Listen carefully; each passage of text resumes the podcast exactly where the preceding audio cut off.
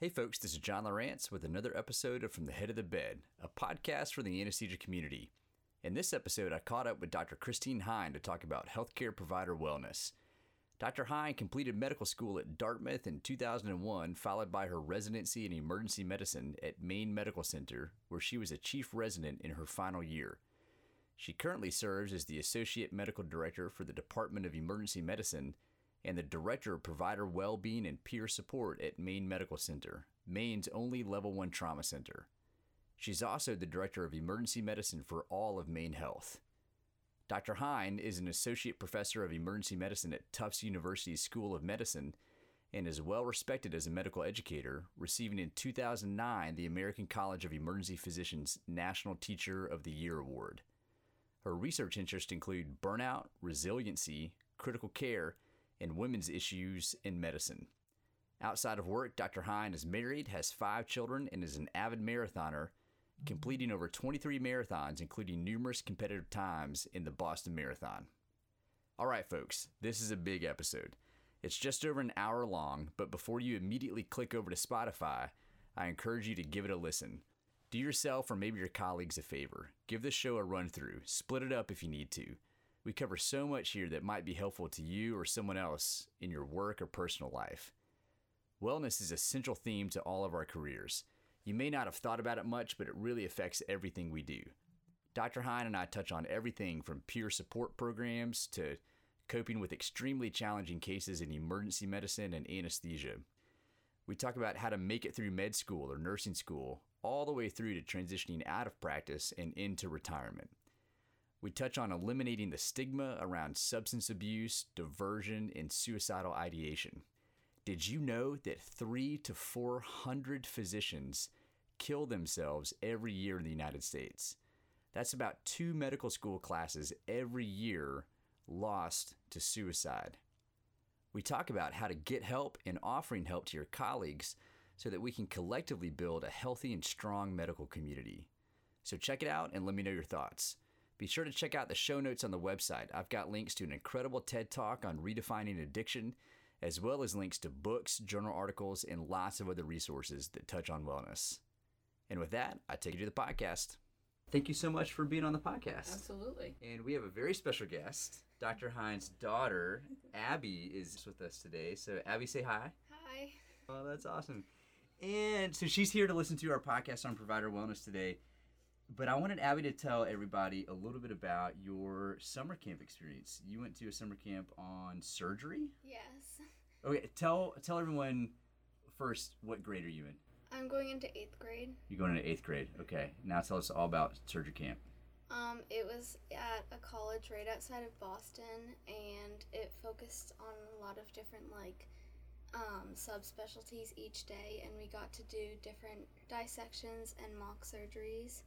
Um, so like one day you got to choose to do a surgery on a fetal pig, and then another day you did a simulation as intubating a mannequin and different things like that. That's awesome. Your mom showed me awesome photos of you intubating the mannequin. You looked very calm, very poised. That's very important. How, how did you how did you find the surgery camp? What got you interested in going to that kind of camp for summer? Um, well, I've always been interested in being a doctor, and recently I've been interested in surgery. And so I was looking at different camps in Boston, and this one just seemed really interesting. That's awesome. Well, I wish you the best in your you. future career as a doctor. That's so exciting. I was chatting before we hit record just so other folks can hear that maybe someday I'll have the opportunity to work with Abby uh, in the operating room. Yeah. Yeah, we'll be a team together. And who knows, maybe to be one of your mom's patients. We never know. Full right. circle. That's right. Well, we are going to talk about uh, provider wellness and uh, well-being in the peer support program here at Maine Med. So, Dr. Hine, you're the director of the program Yes. of provider well-being and peer support at MMC. So, tell us a little bit about the structure of that program and a little bit about the history of the program. Well, it's interesting because it was a little bit like putting the cart before the horse. Um, we had the peer support program before we had the provider well-being program. Uh, approximately three years ago, we launched the peer support program, and that followed about an 18 month um, time period of planning for that, where we had the immense pleasure and opportunity of meeting with Jo Shapiro, who's a national leader on this topic. Um, she's a um, otolaryngologist at the Brigham, and she was kind enough to uh, share her time with us and her experience in developing a program at the Brigham in 2008. Um, so she has quite a bit of experience with that, and since then she's helped other like-minded institutions develop their own programs. So there was a group of us who uh, traveled to Boston, um, picked her brain on the topic, and came up with what we thought would be a reasonable program or scope of a program for a Maine Medical Center. And we launched that in August of 2014. And out of that came the understanding that there was really kind of a greater need for a more broadly reaching and upstream program, such as the provider well-being program. Yeah. So um, that we really just formed and officially kind of rolled out in October of 2016. So Wow. it's very new. Wow. Yeah. So what does the program look like? What what does it entail? There's a peer support component of it, and Yeah. there's Yep, the provider Other elements? So the the peer support program, we have approximately 40 trained volunteers um, who have been identified either through their own interests or through their colleagues and peers who have um, promoted them as somebody who would really be excellent in this role. Um, they cross all disciplines and specialties, so we have residents, we have advanced practice providers, we have attending physicians, um, and again from all different departments um, throughout the hospital.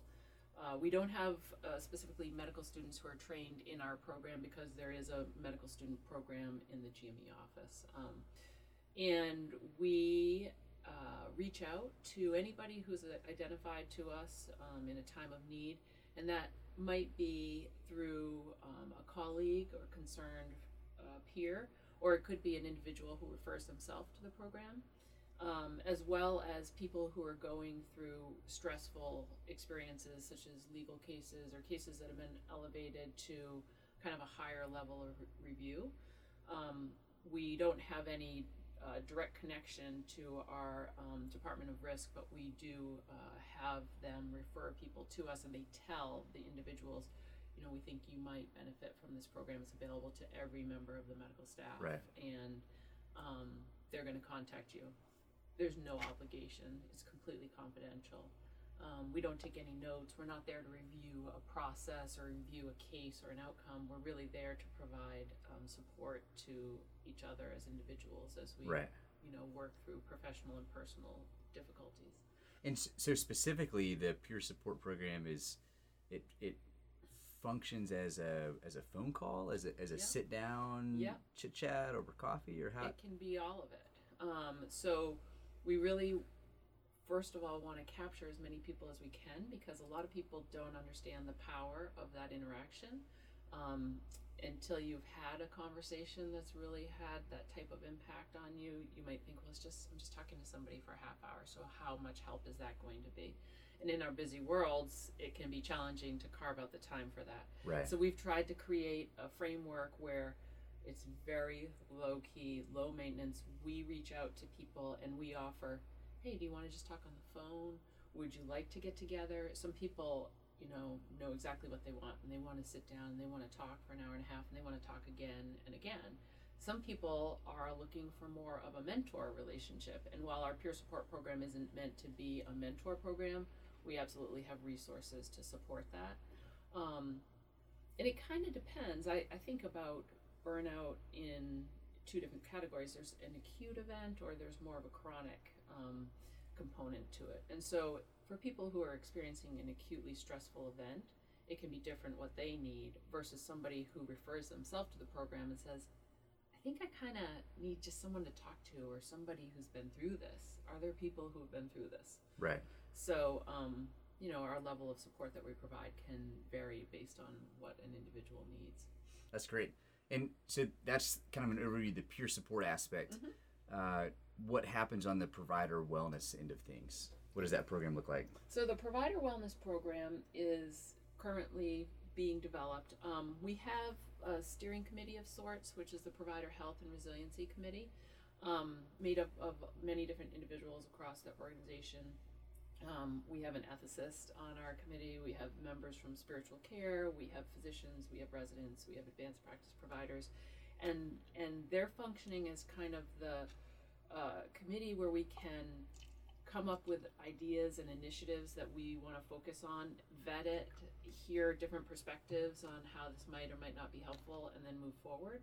Um, so some of the things that we've been working on specifically are meant to increase organizational um, well-being efforts. So we've developed a brown bag lunch series, um, which has been absolutely fabulous. And I have to say, my feedback after attending the third brown bag lunch series was that each one is an hour long, and those were like the three best hours I had had in the three previous months. Oh wow! So Um, what so what goes on at the Brown Bag Lunch Series? So we have tapped um, different providers uh, who have an area of interest that they want to talk about, and we advertise it. Um, and it's generally kind of a smaller group, anywhere from fifteen to thirty people. People you would never probably run into in your daily interactions. yeah, that's interesting. Um, and we try. We held it in the first one in the Med Staff Lounge. We had 28 people attend the first one with like 10 days of advance notice, so we considered that a pretty big success. Um, and during that time, we had other people coming into the lounge who were just there for lunch, and they sat Right. down and partook in it. Um, people who were working on charts, who you could see were kind of listening with one ear.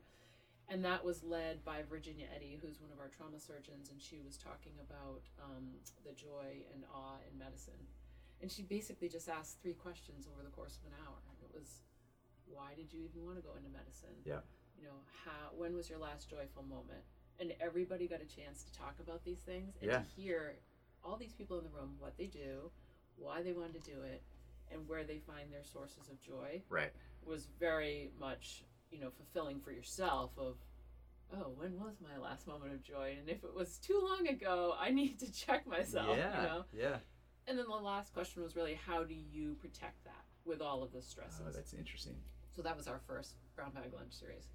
And then our second one, um, Robin Ostrander uh, led a series on um, surviving patient suicide, Mm. which during the course of the hour morphed into surviving patient death as well. So Right. for those in the room who had lost patients but never, you know, experienced a patient who had committed suicide. Um, and then the third one was uh, Dr. Nate Mick, who's one of the emergency physicians here at Maine Med, had um, led a session on lateral violence in healthcare, Mm. professionalism, and emotional intelligence. Lot of lot to discuss. Pretty solid content. Yeah. So we have a whole lineup um, scheduled for the year. We took a little summer hiatus. Um, Dr. D'Angelo, one of our neurosurgeons, led a session on the senior physician and um, things that you can consider to really maintain the joy in your practice and and um, how to maybe adapt to different challenges or different uh, phases of life that you might be. Right. I, w- I was able to, to attend his, and, and I work with him closely in the operating room. And Uh-huh. uh, it, it was interesting. I, I think that conversation, and uh, you presented recently Mm-hmm. on provider wellness at Maine Medical Center. So some of those links, um, for me, inspired this conversation that we're Uh-huh. having today. But it was interesting to go listen to Dr. D'Angelo. He's he's a he's a nearing retirement neurosurgeon Uh-huh. and Uh-huh. he's you know as you know exploring what does it mean to age gracefully as a physician everything from his his talk kind of focused on the uh, neurocognitive elements of how do you know when you're experiencing the decline that's Mhm. normal to all aging people but how do you do that when you're working on an aneurysm in someone's brain Right. kind of stuff but right. it, it's interesting because he's such a happy guy Yeah.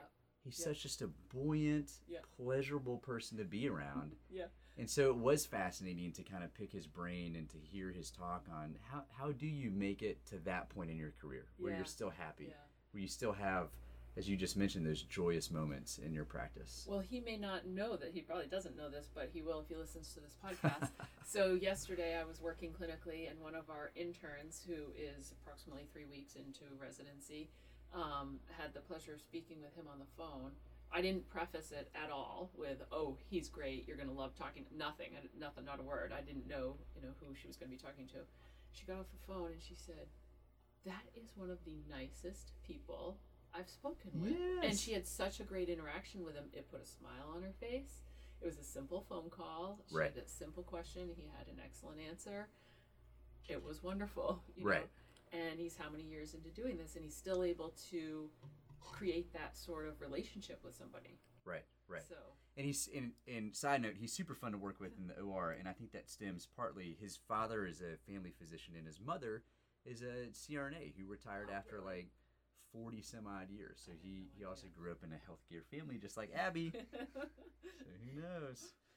Uh, so what you were telling me before we hit record, doctor Mhm. Hine, that an interesting story where you gave a speech in high school yes, on resilience. yes.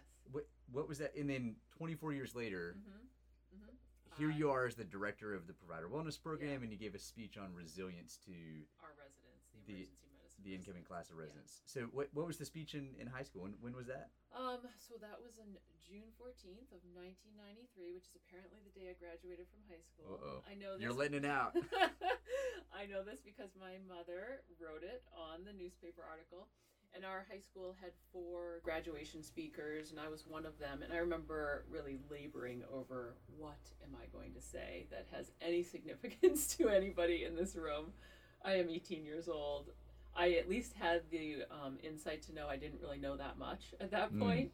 But I looked around, and my uncle, um, who lived 0.2 miles away from me on the same shared driveway, um, has cerebral palsy and pretty significant cognitive um, impairment. And so I had him, he's my father's older brother. We had this incredible relationship with our Uncle Ken growing up all through our childhood. And we used to play baseball with him. And he, it, my um, father grew up on a dairy farm and there was no sort of consideration for the fact that Ken had, Ken had physical and cognitive impairment. He still did chores and he still milked the cows and Right. you know we won't say this nationally, but we might that he drove vehicles. Right. he was very high functioning, and I remember thinking, what a great example of resilience at the time. Yeah, So no, I think I'll talk about that um, in my graduation speech, and so I talked about how um, in our futures we would probably all face different challenges or tests that would really test our resilience and, and these times of adversity might reveal something about who we are um, and that i had learned a lot from watching the life my uncle was living given the limitations that he had sort of been burdened with if you will you know? Right. Right. He never saw it as a burden.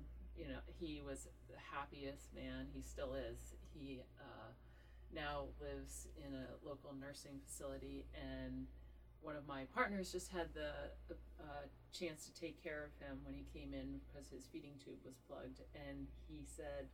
I came in like two hours later to work, and he said, Yeah. "Oh, you just missed your uncle. He was here." He said, "I went in that room, and he gave me the biggest smile. He's like, it made me feel so good. I've worked so many days in a row, and he was really kind of feeling down. And then he took care of Ken, and this huge grin that was on his face when he walked into the room. Oh, that's awesome. and the fact that he was dressed head to toe in Red Sox paraphernalia, you know, also Helps, helps. right. Yeah. so I talked about that. Um, and that was 24 years ago. Wow. Yeah. So fast forward from from the talk on resilience in high school to your talk at the residence. What was it like to think back on what that means, the the, the, idea of resilience, and what what got you interested in provider wellness? I mean, you you're Mhm. talking about resilience as a Mhm. graduating high school senior. You Yeah. become an emergency medicine physician. And uh, this, you know, you're now the director of the provider wellness program, and you're giving talks on resilience to emergency medicine Yeah, residents. So, what? yeah. How, how did that continue as a theme for you throughout your career in medicine? Well, I remember not even really knowing what burnout was, but I chose emergency medicine because it felt exactly right. And I've been practicing emergency medicine for 16 years now, including residency, and I do love it. But the concept of burnout is, you know, absolutely on the front of our minds um, in a specialty like that. And I, um, I think I came to the, my current place professionally through a combination of good fortune and misfortune. Um, I, like pretty much everyone else you know, have a personal story. And um, five years ago, I experienced a very unanticipated and sudden loss. Um, that really kind of completely caught me off guard and and off kilter and it affected myself and my whole family and my children and um, i received support from my colleagues and friends here at maine medical center as well as from my family and friends my personal friends that was like nothing i had ever Mm. experienced um, and i really think that's probably why i'm still practicing medicine today Wow.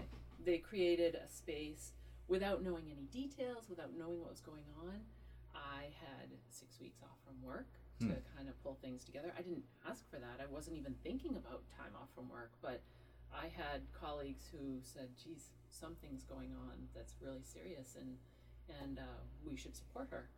And I don't know that that happens everywhere, you Right. know.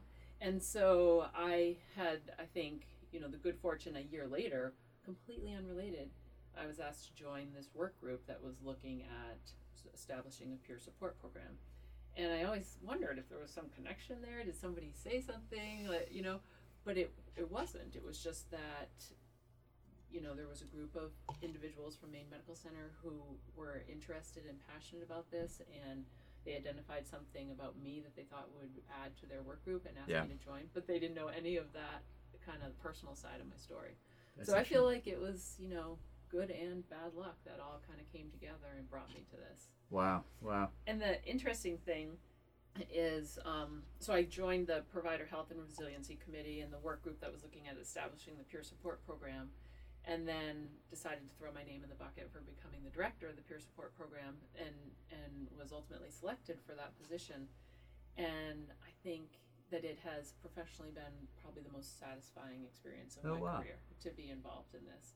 Um, where we're sitting right now is where my mother came for her prenatal care, like in this building. in this building. In So this this. So we're we're in the Emergency Services Administration building yes, across the street from the hospital Right. in Portland, Maine. right. But this Yeah. was a prenatal care. Yeah, this Facility? was so. This was her OB's office, Oh wow. and I was born at Maine Medical Center. Wow. My OB rotation as uh, intern, um, the attending was the physician who had delivered me, and you can imagine his both pleasure and displeasure when I informed him of that on our first day.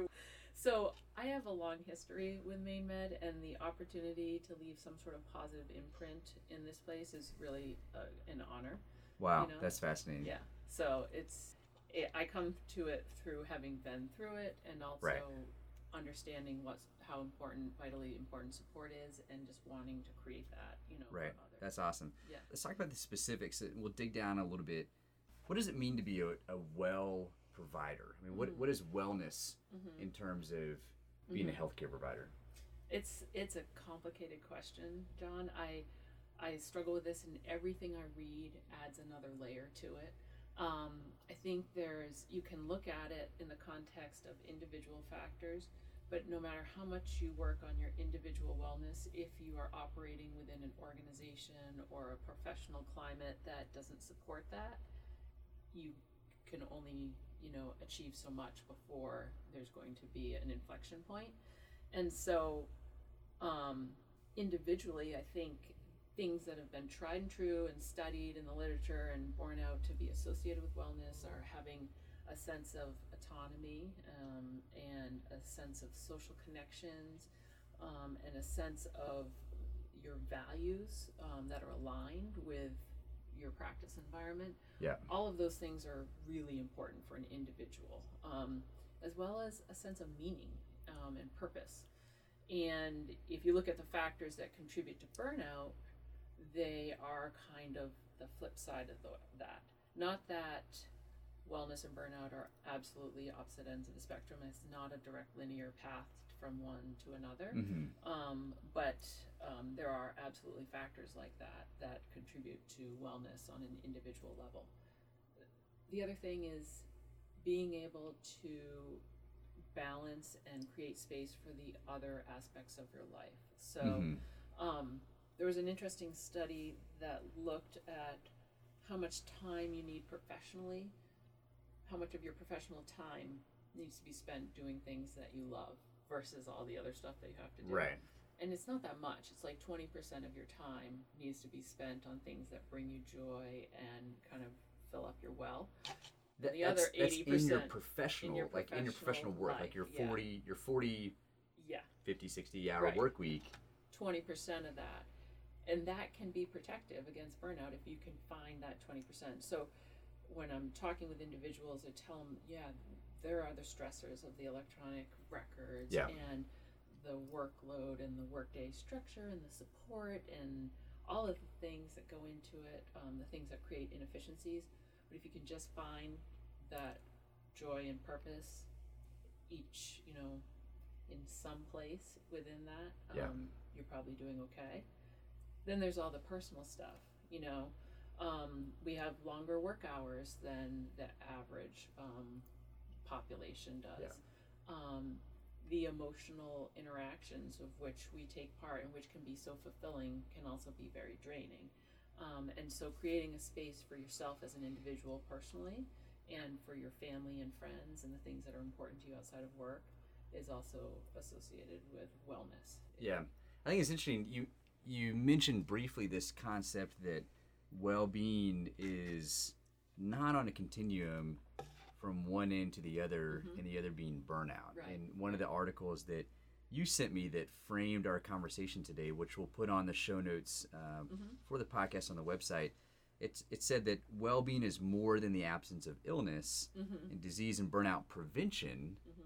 is a different strategy than well-being promotion. Mhm. They're Mm-hmm. solving burnout Yeah. is one realm of individual and organizational focus, and promoting wellness is is another. Right, right, absolutely. And that's where it's not fair to place wellness on a single individual because organizations also need to promote Right. wellness. So a lot of individual things are how to protect yourself from burnout, how to build your own resiliency, but you the organization needs to support that um, openly. Um, So how do they do that? And and so whether it's the hospital, good question. whether it's the medical school, Yeah. or the private practice.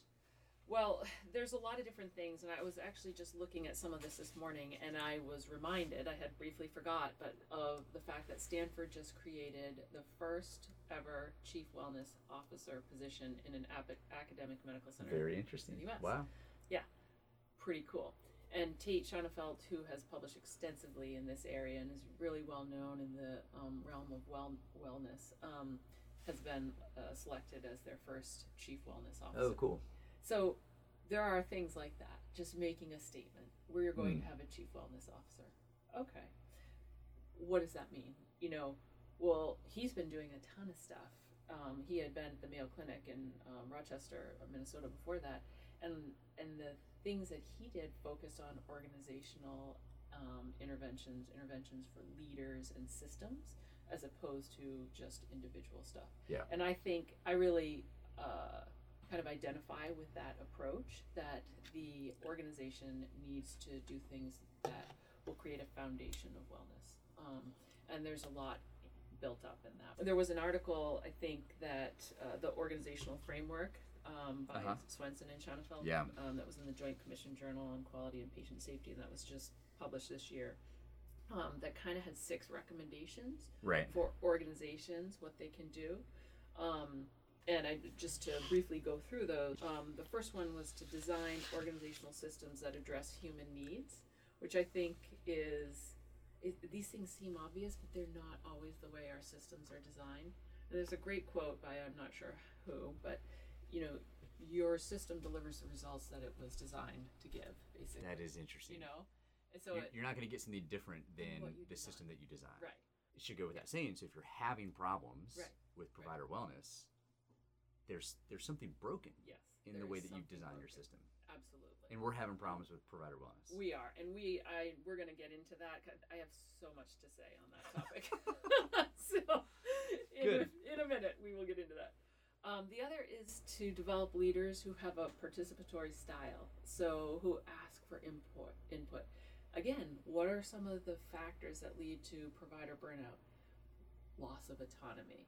a sense of no control. Right. Nobody goes into medicine because they're kind of on the meek, mellow side of the spectrum. You know, people go into medicine love hearing hearing their opinion, hearing others' opinions, love debating things, love thinking about stuff, they love being involved. Right. That's, you know, that's what we thrive on and it does bring purpose to to our day to know that we had a positive impact on someone, Mm. you know.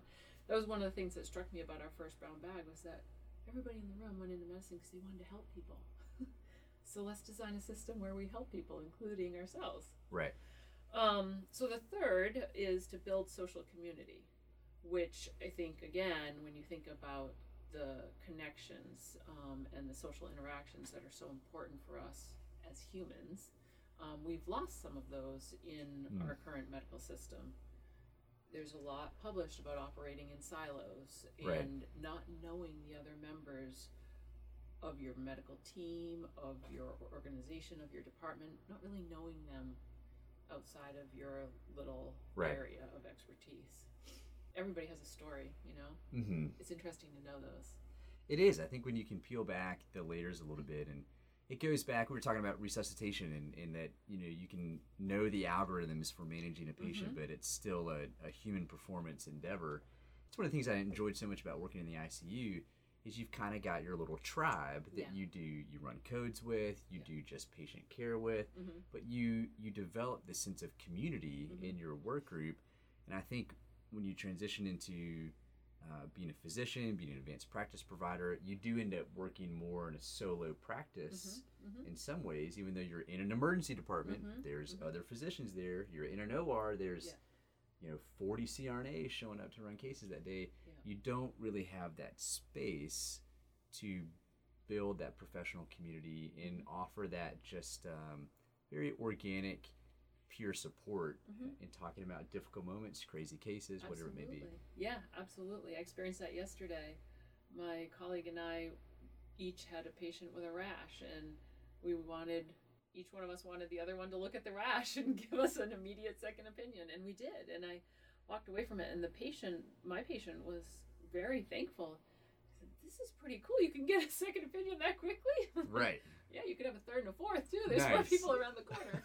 um, but it does kind of promote that sense of we're in this together, Right. And and learning, you know, from each other. So the fourth, I, I hate to look at the empty side of the glass, but it is important. Removing sources of frustration and inefficiencies. Yeah.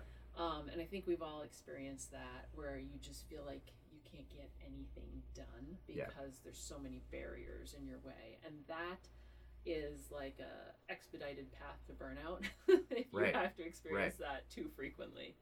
You know, so for an organization to focus on that and you don't feel like you're sort of the lone wolf in the crowd who nobody else is experiencing that or Right. kind of uh, paying any heed to it.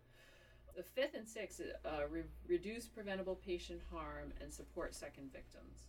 I want to spend a minute talking about second victim Yeah. syndrome. Yeah, of course. Um, it's a pretty uh, significant concept um, in the realm of provider well-being and was first promoted by Albert Wu from Johns Hopkins University, who looked at the impact of adverse patient events and, and patient harm on the providers. Mhm. And, you know, we spend so much time as providers looking at the impact on the patient and the families and their friends, as we absolutely should, that I think sometimes we forget that we have any impact. Mhm. Um, and that can be a expected event that's difficult. Um, or an unanticipated event where maybe you have all these feelings jumbled up of responsibility. Did you make an incorrect decision? Did did you think of everything? Was your differential as broad as it should have been? Whatever it is. But even in situations where you know there's going to be an adverse outcome, those still have an impact on us. And I think a lot of times in our medical training, we're kind of taught to minimize that, Right. not talk about it, um, and it will come back up. You know, Yeah, because you're you're always just supposed to have it together. Right. You're the healthcare provider. right, You're Right. supposed to be the calm in the storm, right, the person who can handle the chaos. right. But those storms also batter your shingles in a way. Yeah, I I think I shared this during uh, the lecture at the Med Exec. I was gonna bring it up. It's Yeah. just the story about the patient. med student in the. oh no, Yeah. that's a different. One. No, but we one, should talk yeah, about that okay, one I'll too. talk about that one too. But this is um, a patient that I had taken care of years ago. Um, I don't know if I was a resident or maybe an early attending, and had uh, been run over by a train, and both his legs had been traumatically amputated, and so EMS brought him in, brought his legs in with Yeah. him, and we cared for him and resuscitated him, and and my experience with him ended when he went to the OR. Yeah. And that was kind of the end of my experience with him, and I didn't I didn't really talk about that with anybody or think that I should talk about that with anybody. And then in 2013, I ran the Boston Marathon and was there, um, had just left um, when the bombs uh, exploded. And I found myself in this kind of, I don't know, wacky reality of trying to get out of Boston without going through any tunnels, because going through a tunnel seemed like a bad idea. And we didn't know what was going on, Mm. but we were assuming that this may be a terrorist event. And and so I was supposed to be navigating. My friend was driving, and it's impossible to leave Boston without going through a tunnel when you're headed north. And all I could think about was people without limbs. Mm. Um, and I had had this wonderful woman who was a volunteer in the medical tent who had walked with me for like 45 minutes after the marathon because I had some cramping in my legs and she helped me change my shoes and she helped me change Mm. my clothes and she was absolutely lovely and I d- didn't even know her name and we had Right. just parted ways when this all happened and I wondered how is she doing how's she doing seeing all this Wow. and I started to have all these flashbacks to that patient from years before Yeah. who came in without his legs. And I thought, why I about that right now? I need to think about how to get out of Boston and like where yeah, we're going. Yeah. But it was just coming back up, you know? Um, Right. Because it was something that we hadn't dealt with. That's interesting. Yeah. And and you hadn't dealt with that. That's something that you had maybe buried Mm-hmm. as an emergency medicine physician. Mm-hmm. Yet you're also concerned about these people that don't see those kinds of things on a Right. regular basis. Right, And yes. The, and the trauma that Yes. We had those a, care providers could experience. And I had another experience like that with a friend of mine, a colleague of mine, who's a very good friend, um, Dr. Casey McVeigh, who is the Associate Emergency Medicine uh, Residency Director. And um, we, she was a few years behind me in training. We both trained at Maine Med, so I was an attending when she was a resident. And we had a, a child come into the trauma room who had been in the woods with, um, I think, his grandfather and had a tree fall on him and had a Hmm. really devastating head injury. And we were resuscitating him and and his he was the same age as uh, Casey's son at the time. And Yeah. and afterwards we left the room and I said, you know, let's take a minute to talk about this and she mentioned how she couldn't stop looking at his hands because his hands were the same size as her Hmm. son's hands and that was what she was thinking about while you know we were doing the resuscitation. Yeah. and it was just this image to her you know because he wasn't moving or anything and and just how s- stark a contrast that is to what you go home to that night you know? And so where do you put that when you go home? Right. you know? And if you have too many of those experiences that build up over time without talking about them or without you know basically admitting that we're not invulnerable that um, it can it can take a toll on providers And I think that's the interesting side of this conversation. And I've often wondered about, you know, there's an expectation and there there's a perhaps proficiency of developing resilience as a healthcare provider to these episodes. Mhm. There is a bit of a this is what you do. Mhm. That you take care of people, Mhm. um, and you have not only the knowledge in terms of medicine, but also uh, you know the skills and compassion and caring and all that kind of stuff that will help manage that situation. And you're supposed to leave one patient, go on to the next, leave Right. one patient, go on to the Right. next, and that's just your job. And it's a unique job. It's Mhm. a unique experience Mhm. that other folks, Mhm. uh, perhaps in the community, don't really have. Mhm. And I've often wondered about there may not be any particular crushing blow or devastating case yeah you may go your whole career without having an error that results in patient harm Mhm. or a code and someone dies in your hands. Mhm. But the chronic exposure to disease, Mhm. to uh, harm, to trauma, to death, Mhm. perhaps, Mhm. and and how does that weigh on providers? And how do you provide self care? How do you maintain resilience along a career? How do you still end up like uh, Dr. D'Angelo Right. at the end of Right. a career of Right. you know 30 years of doing neurotrauma surgery Mhm. and still have this buoyant, affable Mhm. personality? I think that's the hardest question of all, honestly. Um, I've spent a lot of time thinking about it. I, when you look at burnout, um, and you think there's three components of burnout, right? There's depersonalization, there's emotional exhaustion, there's a sense of low personal accomplishment. None of those things are things that we strive for as Right. individuals, right? Um, but it's easy to dip into that when you have these chronic exposures. And that's actually sometimes the harder stuff for us to figure out as an organization. How do we support that?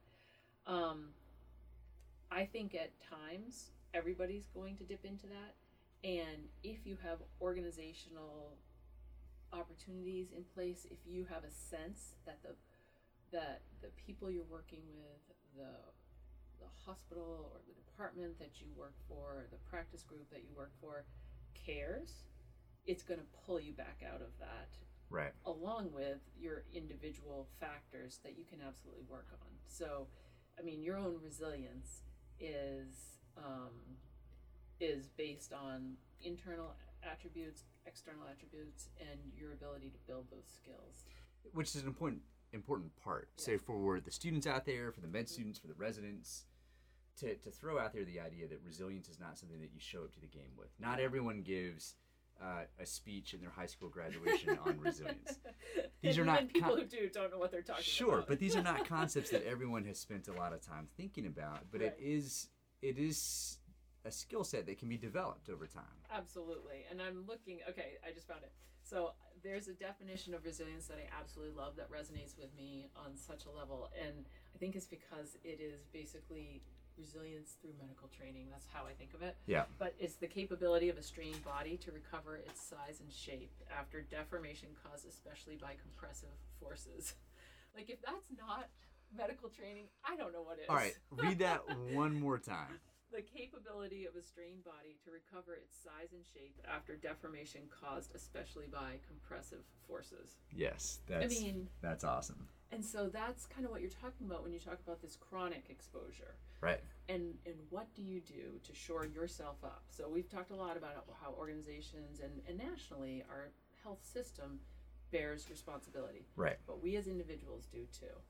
And like anything else, if we dedicate all our time to work and all of our time to worry and stress about work, then other things that are protective are going to fall off the radar hmm. screen, like sleep and exercise Right. and self awareness and interactions with our family and friends. We sometimes carry guilt with us about making space for those things because there's always more work to be done Right. And not understanding that those are the things that'll probably get us through the tough times and That get is us to interesting. the point of Dr. D'Angelo, who is here, you know, giving a brown bag lunch series and inspiring others through a phone call. Right. Right. we'll, we'll have to let him know to, to listen Yeah, to this podcast. He's- yeah, he will be so podcast. impressed at how often he's mentioned. Uh, that's incredible. Yeah. So what you just said uh, i- is something that is it's very interesting about the the taking care of yourself for the Oh, things that yeah. you, you get so focused on work hmm and not just professionally once you're you know the stamped and approved provider but as a as a student as a Mhm. as a resident you're so consumed with i've just got to get through this Mhm. work week Mhm. that it's very easy to drop off exercise Mhm. nutrition sleep those kind of things Absolutely. i try to encourage anesthesia students to think about their journey through Mm-hmm. school which is that slow compressive force that you just have to go through it can be overwhelming like an athlete might think about training for some sort of big event, Mhm. the Boston Marathon or something Mhm. like that. That it really, it's not just about doing the thing that will help you accomplish the goal. It's about doing all the other stuff that will help you accomplish Right. the goal. So it's not just about, you know, being well prepared for clinicals and reading all the Mhm. books and, and staying up late and studying, but you've got to train. I mean, you're a human being. going through this experience. You Yeah. need sleep. Yeah. You need good food. Mhm. You need exercise. There's a, a yin and a yang. There's a balance to all of this. And if you're not in the best state of health Mhm. overall, you're not going to perform very well in the thing that you're super passionate about, Right, which is right. excelling in med school, or excelling in anesthesia school, or excelling as a provider. Right. Got to take care of the whole person. So I had an experience with that where I was probably a year out of residency and I was working a ton and I had three small children and I called my former residency director and said, "You know, I think it's been great, but I'm I'm pretty much done. I'm ready to retire. Like this has been a lovely year." And A year out of just- yeah, residency. let's wrap it up. Who really Yeah. needs more of this? And his first question to me was, "When was the last time you went for a run?" And I thought, Hmm.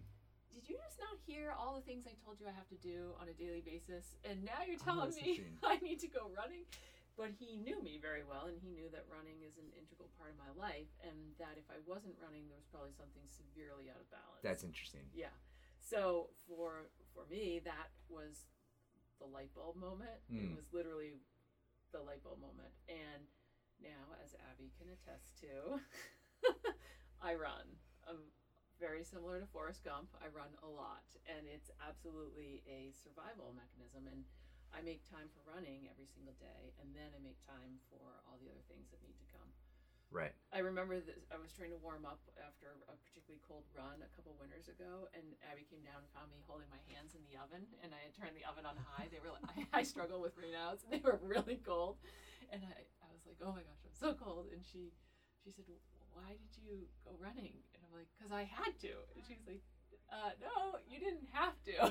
Yeah. okay, technically today I did not have to go running, but in general, I need to do that to be Right. well. Right. And I think that's an interesting marker is, is what are the things in your life that if you're not doing, Yeah. then that's a problem. Yeah, and Because those are markers of health. without you realizing it. And Right. it takes somebody.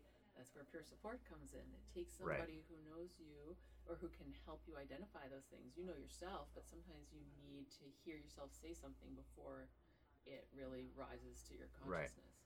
Let's talk briefly about the competitive nature of healthcare, which Oh, I think boy. is super interesting. Yeah. There's this drive for performance Mhm. that can be unhealthy at Mhm. times, to where Mhm. it's about how much have you published, how much Mhm. have you written, Mhm. how many committees can you excel and perform on. Mm-hmm. what's that about? I mean, how do Yeah. you how do you pace yourself? Yeah. Uh, these are things that you can be rightly very passionate about. How do you pace yourself? How do you say no to some things? How do you say Mhm. no to some things that some people maybe even derive a sense of identity from? Yeah. How do you find that balance? Yeah. You know, I, I don't know. I think I still struggle with that. And I'd like to meet somebody who has the right answer. I, you, you said, how do you say no to things? My husband just printed out this article on habits of highly effective people and had our kids all say that they would read it and like initialize it that they had read it. And one of the first things was say no to things, which seems counterintuitive, Yeah. right? But in order to create space for all the things that are important to you, you do have to say no to some things. And and there are so many interesting opportunities in medicine. I, I mean, we could go on and on and Right. on about how great it is, right? But it can also kind of eat you alive if you don't create any space. Right. Um, and so ultimately, I think it is about time management Mm-hmm. and being involved in the things that you really do derive passion from that are going to bring joy to you. So, is that your clinical interactions with your patients? Is that some research project? Is that teaching at the bedside? Making sure that you have those things um, and making sure that you know what you would do outside of that, you know? Mm-hmm. what what would you do with your time when you're not working professionally and do you have just as much joy outside and if you don't like start looking for opportunities for that you Mhm. know It was interesting uh, to bring up Dr. D'Angelo again in his talk. He said um, one of the biggest contributors that he found, uh, or in his opinion, of uh, what contributes to burnout in senior physicians was the work life balance over a career and crushing call schedules, Mm-hmm. um, having to be available all the time, Mhm. having limited time for vacations and weekends and Mhm. nights, and just sleep cycles and those kind of things. Um, I just gave up overnights. oh wow, I'm I'm not that old. I'm 42. I personally feel like, geez, I should have been able to tolerate that for a lot longer. Um, but the problem was there's so many interesting things going on outside of work that I never wanted to sleep, even if I was working an overnight. Mm. And that pattern just didn't change over the last few years. And I found myself falling asleep on the way home from work and almost Wow. flipping mailboxes. wow, and I had to admit, like, this isn't really a healthy pattern. Yeah. And you know, there's a bit of a kind of bravado that goes with working overnights as an emergency physician, and lots of great, interesting stuff comes in on overnights. But for myself, I had to give up overnights, and it's been at least six months now, and it's been wonderful. how's it feel? It's awesome. I haven't no second guessing on that one.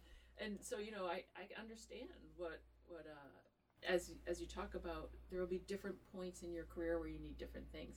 That's Maybe a, later on I'll start working overnights again. yeah, that, I think that's an not. important thing to say that there's seasons. Yeah, absolutely. You know, and just trying to be mindful. Um, Ronald Epstein has published this wonderful book called Attending, um, and he's also published a lot in the medical literature on mindfulness in medicine and humanity, and and it really is about kind of listening to your internal dialogue in response to all of the interactions that we have, and we we have the most incredible opportunities to connect with other human beings, and it's really a privilege. But there's a cost that comes with that, and we just have to be aware of it, you know, Hmm. um, and and help others, particularly in the training process, understand that it's normal to be affected by the things we see. You know? Right. Yeah. Dr. Ostrander spoke during her um, uh, Brown Bag series on how um, it would have been helpful for her to know that some of the feelings that she experienced in different areas of patient care were going to get better from somebody Oh, who had been through it. You know. Yeah. So That is interesting. yeah. So another thing that Dr. D'Angelo had mentioned from his talk was this idea of his social network are the people that he works with. And so so what do you do Yeah. whenever you retire and Yeah. you're suddenly not in that hospital? You're not you're not rubbing elbows with people that you've worked with for the last Mhm. twenty, thirty 20, 30 years. Mhm. So maintaining relationships and friendships outside of work can be supportive, Absolutely. especially as you Yeah. move towards retirement. And you know, you can have your if that's where your social network is, just developing interest with those people outside of work. We have Right. Maine Med has bike groups of you know providers who bike together for 40 miles on a weekend or on a morning before they come to work, and it'll be you know a group of cardiologists and emergency medicine docs and all these people who then are going to talk to each other later during the day and they're going to have had that experience Yeah. that sort of binds them so you know, in that sense, it's creating space for these social interactions, Right. Right. maybe with folks that you have a lot in common with. Right. So, I, you know, feel like the last piece is the idea of nationally, like why, why should we care about provider wellness on a national level? Seems like an important filters question. down- yeah, it filters down to an individual level too, but you know, there is a significant amount of literature that supports um, the concept that patients who are treated by providers who are burnt out have worse outcomes. Mm, that's interesting. They they do worse. If you look at the primary care world, people with chronic illness like diabetes or COPD are less likely to follow their provider's recommendations when they're treated by burnt out providers. Um, they have worse measurable outcomes. Their satisfaction is decreased. Um, patients who have operations by surgeons who are burnt out Mhm. experience more um, surgical errors and complications. And this is just all, you know, published evidence out there. Um, it's also available that um, medical students who have better well-being as measured on different um, psychological um, scales have higher rates of empathy um, Yeah. and ability to connect with their patients and residents. Um, there was a study in a group of internal medicine residents that looked at this, and the residents who were deemed to be um, to have higher levels of wellness also had higher levels of empathetic interactions with their patients. That's. Yeah. So there's a, there's a lot there. But this is absolutely a public health issue. It, and it was interesting. Some of the articles that talked about the potential stigma around provider well-being, and, and the Mhm. public would say, "Well, you know, why do physicians and Right. well-paid healthcare providers need to focus on self-care? You know, Mm-hmm. aren't aren't they privileged in their careers?" But to turn the tables around to say, well, if you've got someone who is burnt out, they may not actually provide the best medical care for you. Absolutely. And the quality of healthcare that's provided, that's that is the answer to that question. And the answer is also yes. We are privileged to work in this profession. Um, and we've worked really hard to get to that point too. And and there's price that comes along with that. Obviously not a monetary price that that we have to pay attention to in, in order to really be able to offer the public a fully functional workforce. Yeah. You know? And then we haven't really talked about it, but so there's a it's kind of a three pronged approach. There's a, there's a cost for if, if providers are burnt out. There's a cost to organizations. There's a cost to the providers themselves. There's a cost to the public as well, which we talked about. But the the cost to the provider themselves is we know from looking at this that providers who are burnt out have higher rates of depression and Mhm. suicidal ideation. And if you look at the statistics for physicians specifically, 300 to 400 physicians each year in the United States commit suicide. That's unbelievable. Yeah, it's essentially two medical school classes of physicians each year who do this. Two medical school classes a year Yeah. commit suicide. Yes, yes. And while it's less well studied in advanced practice providers, um, we do know that the rates of burnout are similar Mhm. um, to that of physicians. And burnout has been associated with um, depression and suicidal ideation, as well as substance abuse problems. Right.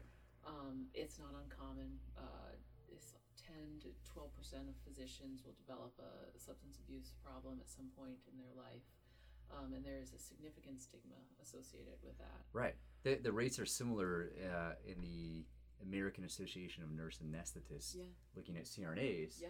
10 to 14 percent of with CRNAs and anesthesiologists and residents and students, Mm-hmm. about that same number of people deal with substance abuse, Yeah. which is a question I wanted to ask you about. Not only substance abuse, but suicidal ideation Mm-hmm. and actions. How do you, how do we as a community support providers who may be struggling with those thoughts or experiences, given the stigma associated with it? Well, there's things we can do as a community and at a statewide level, and, then things we can do nationally, and they're they're related. But you know, as a community, we can have programs that that are an expectation of a medical center, um, of an organization that we will focus on wellness, and we will say this is part of our culture. We have a culture of wellness, and we actually believe it, and we put resources behind it, Mhm. financial resources.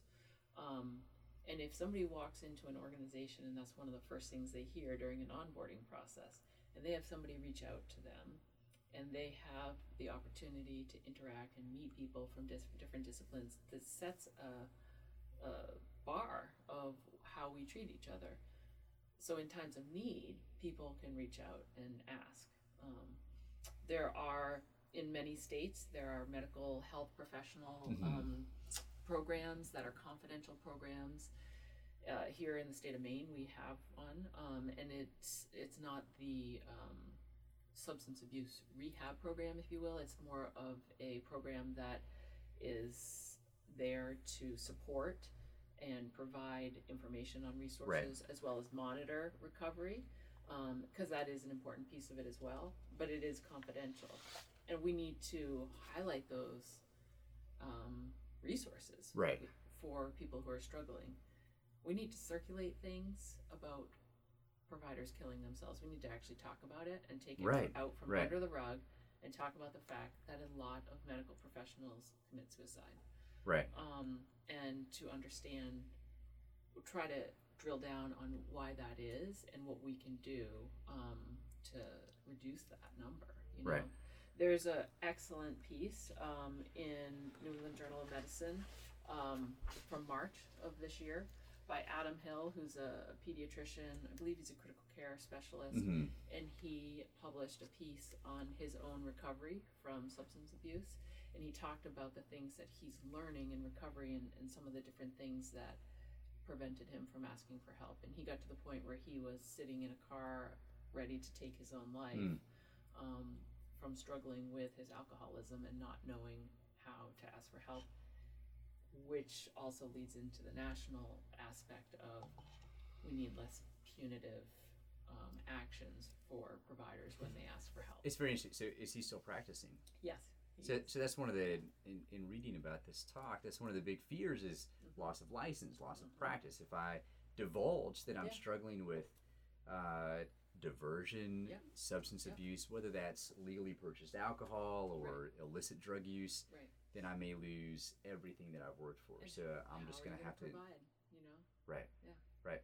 And it was fascinating. I came across um, a TED talk uh, that I finally watched just this morning that I'll, I'll link to in the show notes, but it's by Johann Hari, who talked about everything you think about addiction is wrong, is the title of his TED talk. His synopsis was that the opposite of addiction is not sobriety, the opposite of addiction is connection. Mhm. And so he referred to an interesting study from the 60s in which they had rats that were in isolated in cages. They had options between a water bottle or a water bottle laced with heroin. Mhm. And the rats, of course, chose the Mhm. water bottle laced with heroin. Mhm. There's a, uh, a researcher, Bruce Alexander, who found that troubling.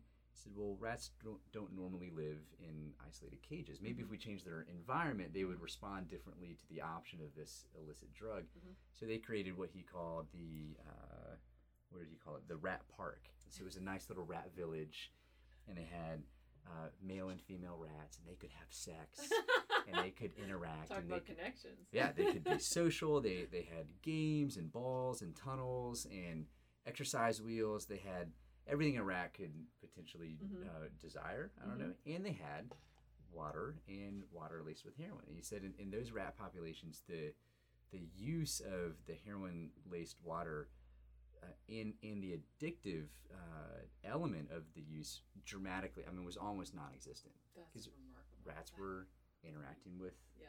their communities. And Yeah. so uh, in the TED Talk, he goes on to talk about not only how that influences prevention around substance abuse, that it's not necessarily the problem of how addictive the substances are, but there's a deeper issue. There's a lack of connection. Mhm. Why, why do you turn towards alcohol? Why do you turn towards illicit drug use or gambling or other addictive Mhm. properties? It's this idea that there's an imbalance in your life, that Mhm. there's a lack of meaning, there's a lack of connection. You mentioned communities and Mhm. social connection, and all of those things are part of wellness. Mhm. They're also part of preventing. Unwellness. Yeah. they're also part of unwellness, Right. preventing burnout, preventing addiction. Right, right. Wow. Even even in rats. you know? Rats. I mean, Yeah, yeah, that's super pretty, fascinating. That is very And- interesting. And he also mentioned in this talk the the way that we support people who have struggled with substance abuse and addiction, needing to shift that culturally in the United States from punitive, Mhm. Where people lose their medical license, where people gain a felony offense and they can't be part of the um, the legal Mhm. uh, economy, Right, where people right. are literally imprisoned away. But in, in looking, trying to find ways to reintegrate and reconnect people to healthy communities and places where they can derive meaning. Yeah, absolutely, and that was part of Dr. Hill's um, his it really his lessons learned was about support and reducing the stereotype that goes along with an individual with a substance abuse disorder, uh, the stigma associated Mhm. with that, and it's it's just um, when you tie in somebody's entire professional life and opportunity with a personal issue, it can be too much for somebody to really figure out how to manage. Right. Um, if they don't know that there are opportunities, there are options available to them for recovery Right. without losing everything. Right. You know. Um, so I know that, that that our program exists in other states as well. Um, but I think part of this is uh, kind of full circle back to where we started. We started with a peer support program, and then Mhm. we realized we needed to paddle upstream and like get ahead of the issue um, Right. and work on other. You know, it's vitally important to have our peer support program, and then we need a whole complement of other um, kind of system-wide and organizational um, activities and offerings, so that people don't find themselves needing the peer support program. Best Right. thing about peer support would be if we did that naturally, and we no longer needed a peer support program because it was part of the culture of Right. medicine.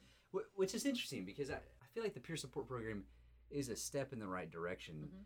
Because I've heard the very same thing that you just said Mhm. about the professional counseling industry. Mhm. Well, if we just provided that for ourselves and our communities, maybe we wouldn't need these Mhm. specialists out there. And the peer support seems to be a little bit of a layer before that Yes. process happens. it's not not that not that right. there's a I think there's a stigma about Mhm. even going for professional counseling services that Absolutely. clearly needs to get I- cleared up. But There's a stigma about going for peer support.